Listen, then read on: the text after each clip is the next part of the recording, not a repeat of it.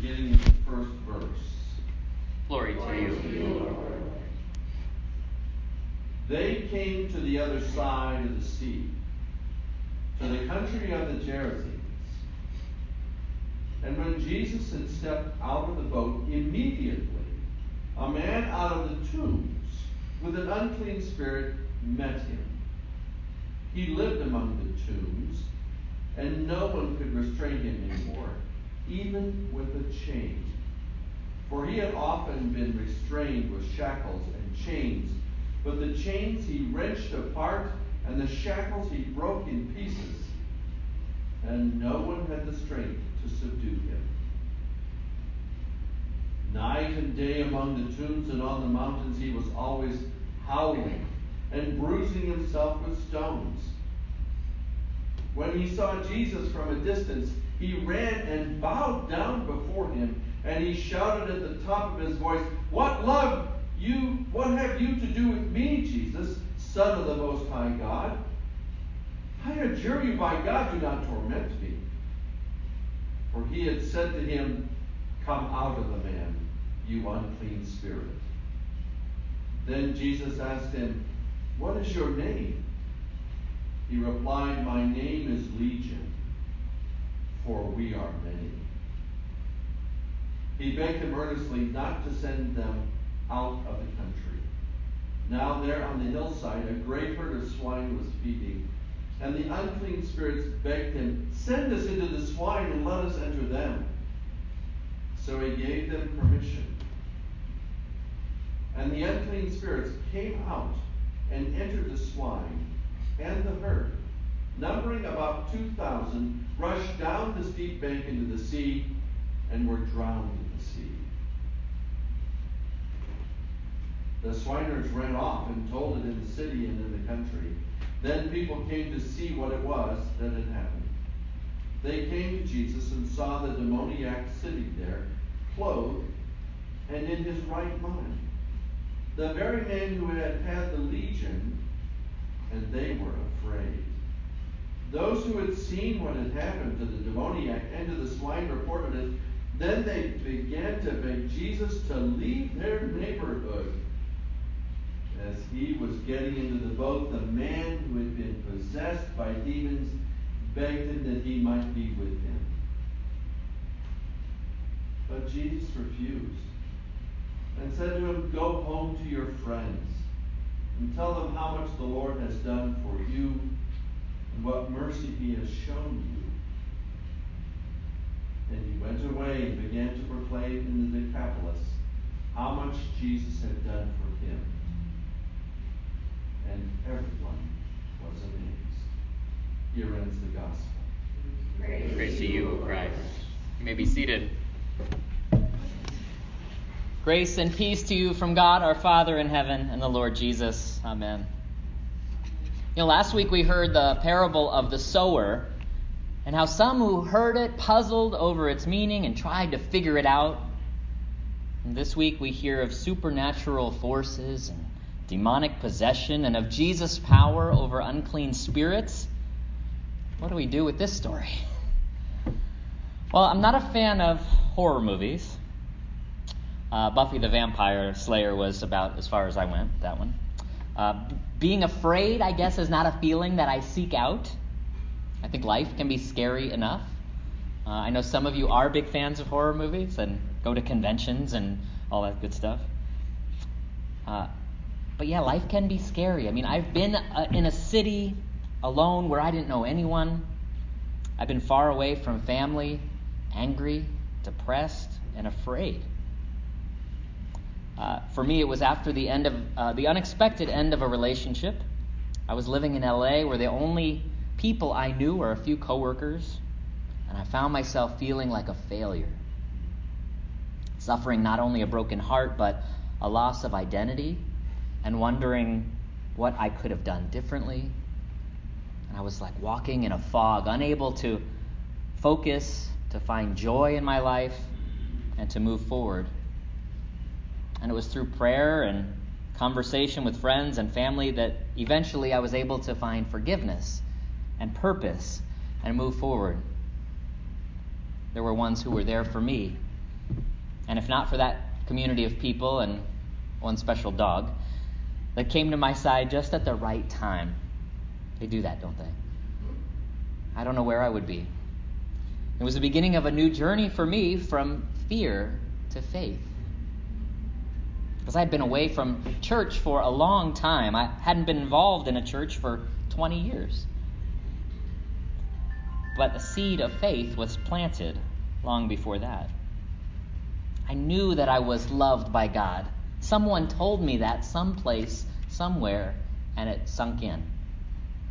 I had learned that my failures could not separate me from God's grace and love.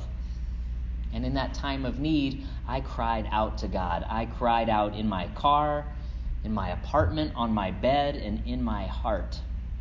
I was overwhelmed and afraid. And Jesus was there. Maybe you've been there. No doubt we all know some who are in pain, who are addicted or otherwise struggling, are often discarded by their families and communities. We could think of our neighbors who've been forced to sleep outdoors and know they can quickly deteriorate into mental illness. Try going one week without good sleep. Human beings might be haunted by the pain of the past or overrun with bouts of anxiety or depression or hatred, and our minds can be thrown into turmoil by chemical imbalance or traumatic injury. But demons? Sometimes that's hard for us to wrap our minds around, isn't it?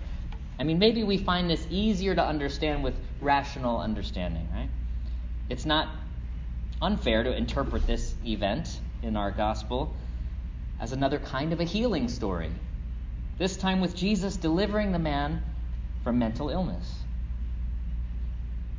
If you or someone you know has lived with mental illness in some way, you know the burden it can be. Like any other illness, it can happen to anyone. It's not brought on by the one experiencing the symptoms. And here in this story, the man's not to blame for the way he's suffering there in the towns east of the Sea of Galilee. Jesus goes out among the nations. They're not in Israel anymore. The Gadarenes or Gerasenes were people descended from Canaanites. They were under Roman rule, they were not Jewish. Why did Jesus go across the sea to that area? Was he seeking out this man? Had he heard a prayer? We don't know. But Jesus goes and gives him what is needed most. We feel sorry for the pigs in this story, don't we? Yeah. Poor animals. Well, pigs, of course, we know were considered unclean by, uh, by the faithful Jewish community. There was no prohibition for other people to raise pigs and to eat them. To be around the tombs or around dead bodies would also cause someone to be considered ritually unclean. And this man who was living out there would certainly be considered off limits by the Jesus pe- by the Jewish people. It doesn't stop Jesus from going there along with the disciples. And it sounds like something out of a horror movie. This guy who had been excommunicated. He's uncontrollable. He was a threat to others and to himself. He was cast out. And no sooner than reaching the shore, this man approaches Jesus, immediately runs to him. And we hear that he's busted loose from the shackles that the people tried to place on him. He's extraordinarily strong, he's hurting himself. And Jesus calls out the unclean spirits. They respond. They know Jesus, calling him by the title Son of the Most High God. And Jesus says, What is your name? And the response comes, My name is Legion, for we are many. Yikes. you, you might have nightmares about that, okay? There seem to be not just one demon, but many. And legion is indeed the name of a unit of Roman soldiers, numbering up to 6,000. This is important. Jesus cast the multitude of spirits into the nearby swine. There's 2,000 pigs, so I guess they were doubling, tripling up in there. And they run into the sea. that place of chaos and destruction and unknown. What monster was it that possessed this man? We want to know what's going on. We can imagine the place that he lived being overrun with Romans. There were soldiers all around. And some in the town, some of those people who worked with the occupiers, made out just fine. They were tax collectors, prostitutes, others who profited. There were those who were complicit in the subjugation of people under the power of the empire. Others didn't fare so well. Bible scholar N.T. Wright says Rome was the monster of all monsters. Rome was unclean. Rome was a nation of pigs, his words. The best place for Rome was back into the sea. This image of, of swine, the swine herds running over the cliff into the waters, also reminds us of another story in the Old Testament the armies of Pharaoh, overwhelmed by the waters of the sea, and the people delivered during the exodus from Egypt. Mark is proclaiming good news here. Jesus has real power, not only over the powers of evil in the world, but over the earthly powers that would inflict fear and suffering on people. Jesus has the real power. So I'm wondering this week what possesses our bodies and minds? What fears and anxieties force us from life giving relationships? What pain and illness causes us to turn from the abundant life and hope and healing we have in Jesus? What divisions are tearing us apart right now? Jesus shows up and is this source of grace and life that heals. And Jesus heals us. Jesus is the one who brings new life for those who have nowhere else to turn, who calls each one of us into relationship with our neighbors who need us, who gives us strength to move forward boldly, proclaiming the way of peace and love in a world that doesn't want to hear that. This is what the Lord has done for us. And there among the tombs, with the pigs and the demons running all over the place in the midst of empire, Jesus doesn't become unclean. Just like this healing story of the leper and every other healing story, Jesus is the very presence of God in the places most would fear to go. Jesus makes him clean. Jesus brings healing. Jesus reunites the man with community and gives him a story to share. Go and tell what the Lord has done. You can be certain he did. What has the Lord done for him? Jesus has driven out the spirits that tormented the man. He's healed. He's allowed to go back into the community and to be in relationship, to participate in the life of the town. He's able to sit and be calm, drink a cup of tea, be on his best behavior. He can heal from his wounds. Jesus has enabled him to live among the people again, to share good news, to live out his calling, to be free. Case closed, right? Well, the people of the town, they see the man. They're not rejoicing for him, they are afraid. What are they afraid of? We don't hear that they praise God. They didn't seem to find faith at all. They were afraid. They want Jesus to leave. Is it that they'd rather hold on to the status quo? Keep things as they are, not upset the balance? Are they mad that Jesus dis- disposed of a legion of pigs, which must have been an important part of their economy? Maybe. They're not converted. They're not on Jesus' side now. They're not healed. They want him to go. The one who is healed tries to hold on to Jesus. Take me with you. Follow him and the disciples into the boat, but Jesus says no. Well, we expect Jesus to say, Come, yes, all you are burdened and weary, come with me. No, he says, Go. He sends the man. He is now sent back into the world And those who are afraid, the ones who are out there that still need to know this story, they need him to go and tell it. To know there is one who cannot be made unclean by the evil in the world, but masters it. That's for you to hear too.